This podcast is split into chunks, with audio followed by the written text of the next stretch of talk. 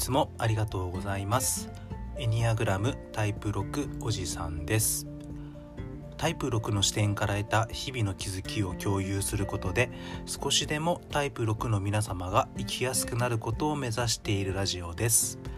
それでは始めたいと思います。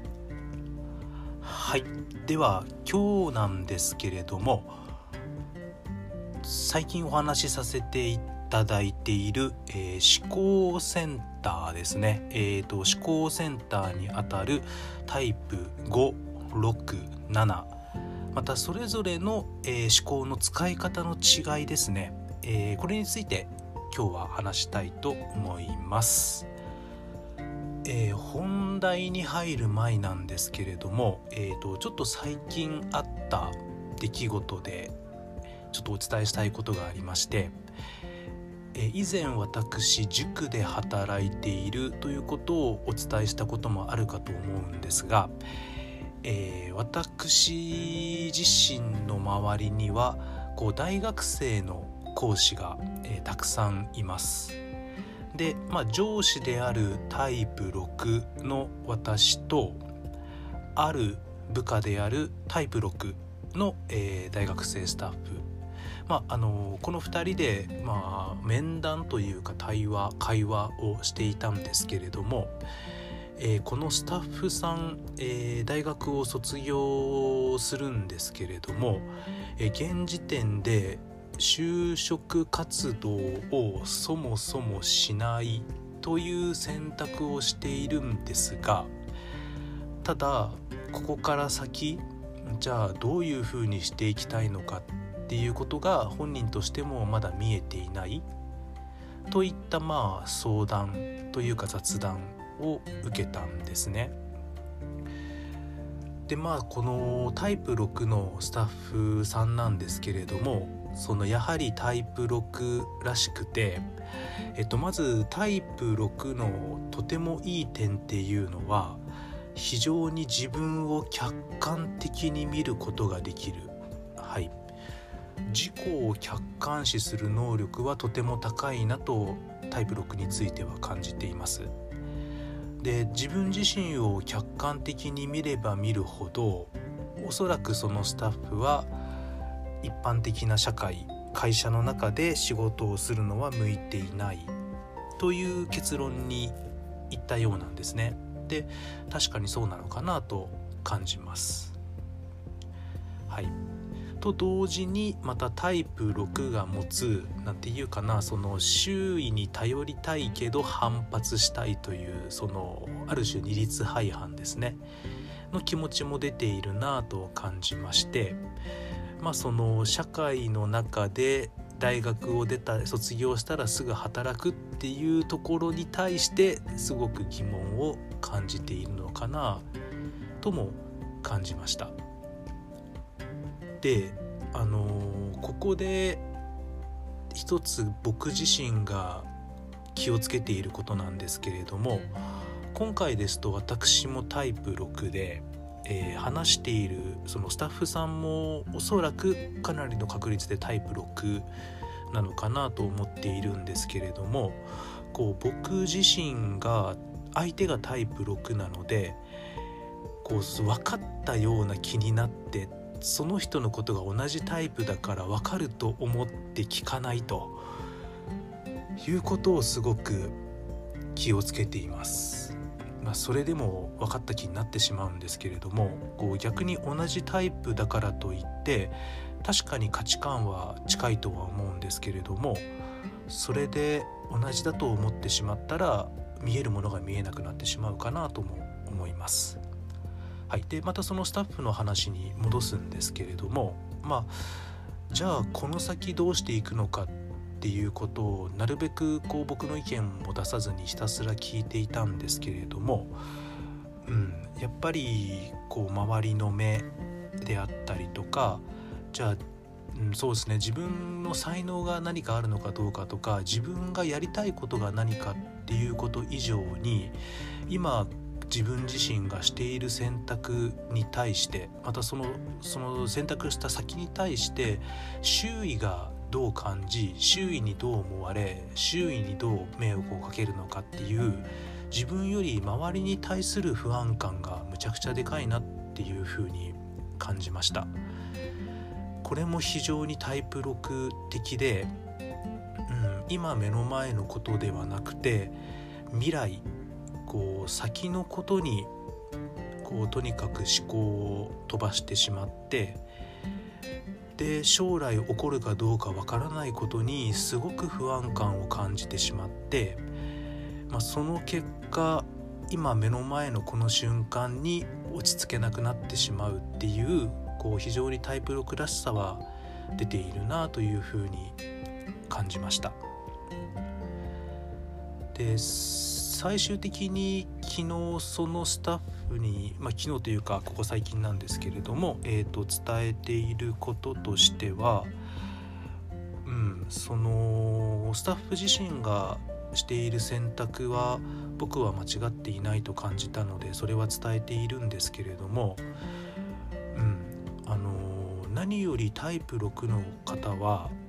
おそらく最終的には自分を信頼して自分を道自分で自分の道を切り開いていくだけの力と能力があると私は信じていましてなので何より私はその講師自身が持つ可能性を信じたいと思っています。で少なくともそのスタッフに、うん、タイプ6なのでやはり支え安心感があれば力を出せる可能性が高いかなと感じましたのでそのどんな選択をしようとも今少なくとも一緒に働いて一緒に縁ができてますので、うん、その講師がどんな選択をしようとも僕自身はどこまでもその講師の味方で、うん、その講師が困ったことがあれば僕ができる範囲で助けられることは助けたいというようなことを伝えています。いつか必ずその講師が自分がやりたいことであったりとか自分が進みたい方向、うん、を自分自身の力で見つけられると信じてますので少なくともその講師と一緒に働いている間は、相手もタイプ6なので、えーと、どんなに支えになってもこう不信感を絶対抱かれるということも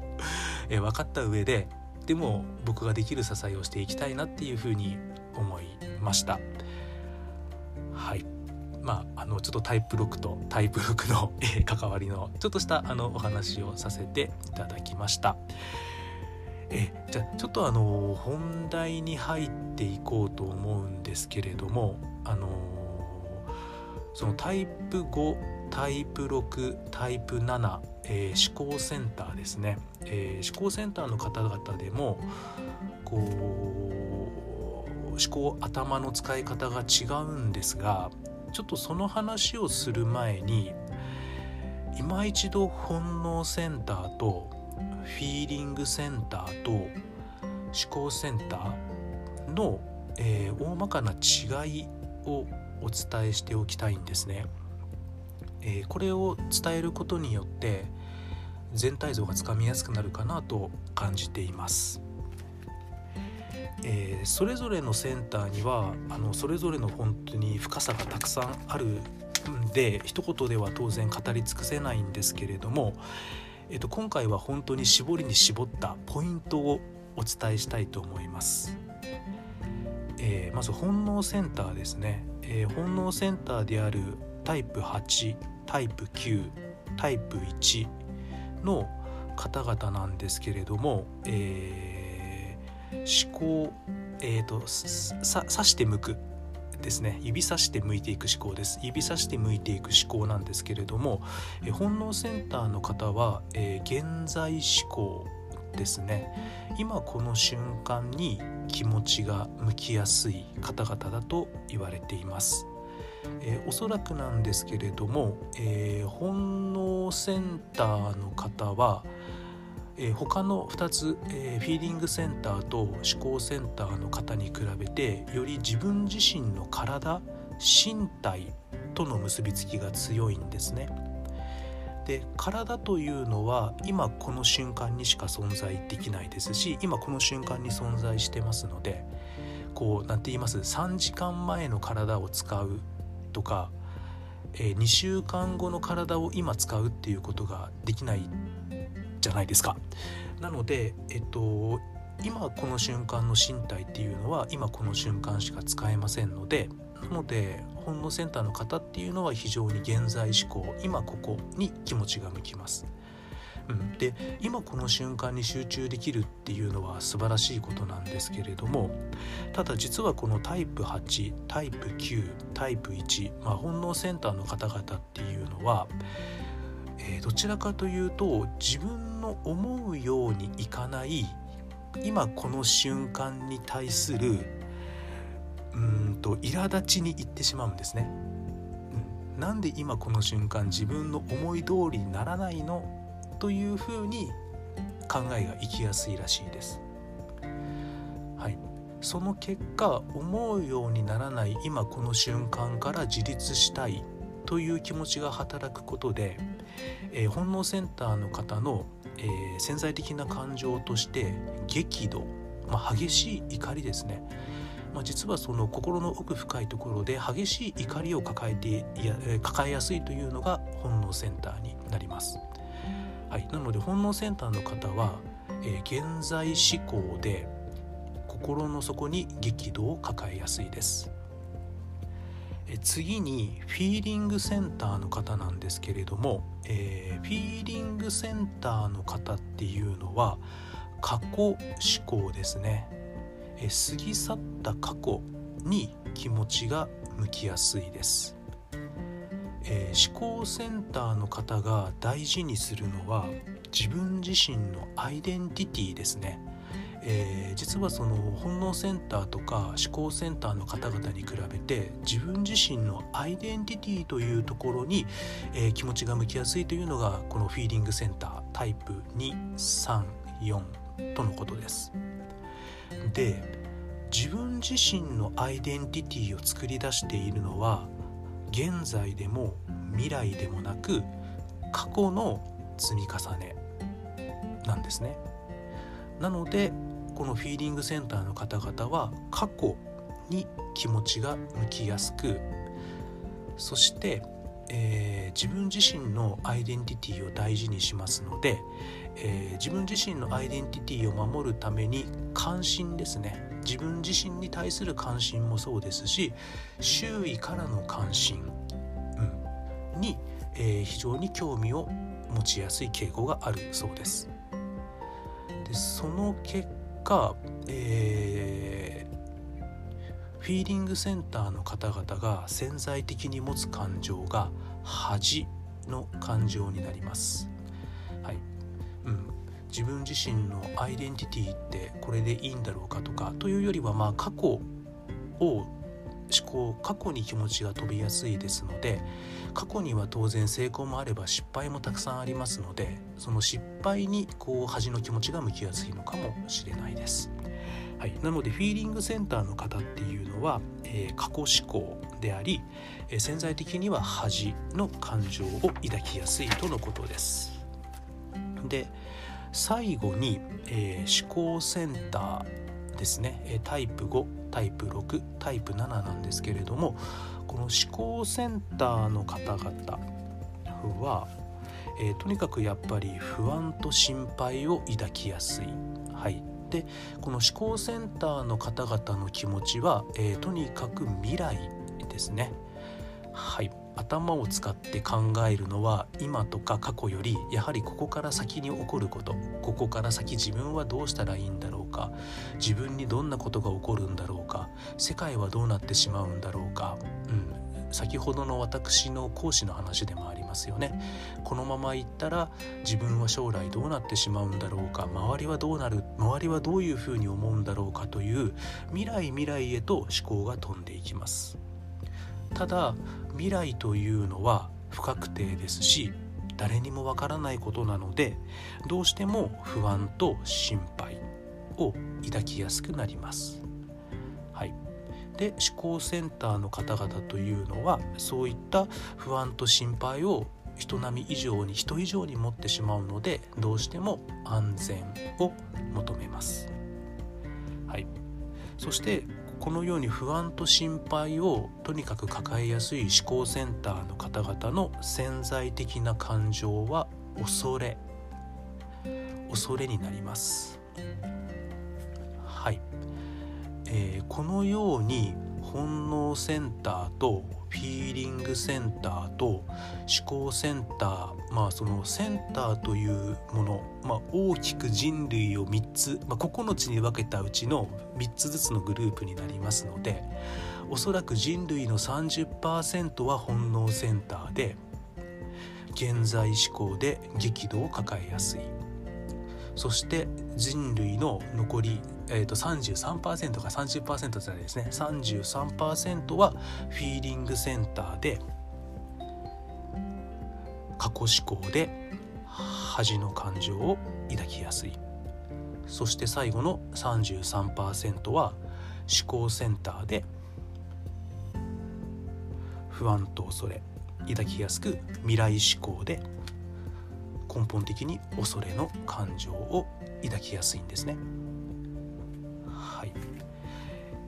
なのであのー、少なくとも人類皆同じように見えてザクッと3分の1に分ければ激怒をもとに行動する人と恥をもとに行動する人と不安や恐れをもとに行動する人に大きく3つに分かれるんだということに気づけただけでもエニアグラムを学んで本当に良かったなと感じております、えー、非常にちょっと長くなってしまいましたのでではその未来思考で心の奥底に不安や恐れを抱えるタイプ5タイプ6タイプ7がではそれぞれどのように思考を使ってその根本的に感情的に抱える恐れに対処していくのかいるのかそれについてすいません、えー、また次回話そうと思います。はいそうですね。あのー、塾の仕事をしていると本当にたくさんの生徒とかたくさんのスタッフと接するんですけれども、えー、最低限その生徒やスタッフが根源的に怒りを元に動いているのか恥を元に動いているのか恐れを元に動いているのかがなんとなくでも想像でも家庭でも仮でも想像できるだけでも、えー、コミュニケーションミスが減るなと思っています、うん、実践の中でも本当に思っています、その根本的に激怒で動いている人に不安や恐れを解消するようなアプローチをしてもやはりずれるかなと思っております。まあ、そういった気づきがあっただけでも日々エニアグラムを学んでいて本当に良かったなと思っております。はい。今日はここまでにします。あのたくさん聞いていただいてありがとうございます、えー、ではまた次回よろしくお願いします。エニアグラムタイプ6おじさんでした。失礼します。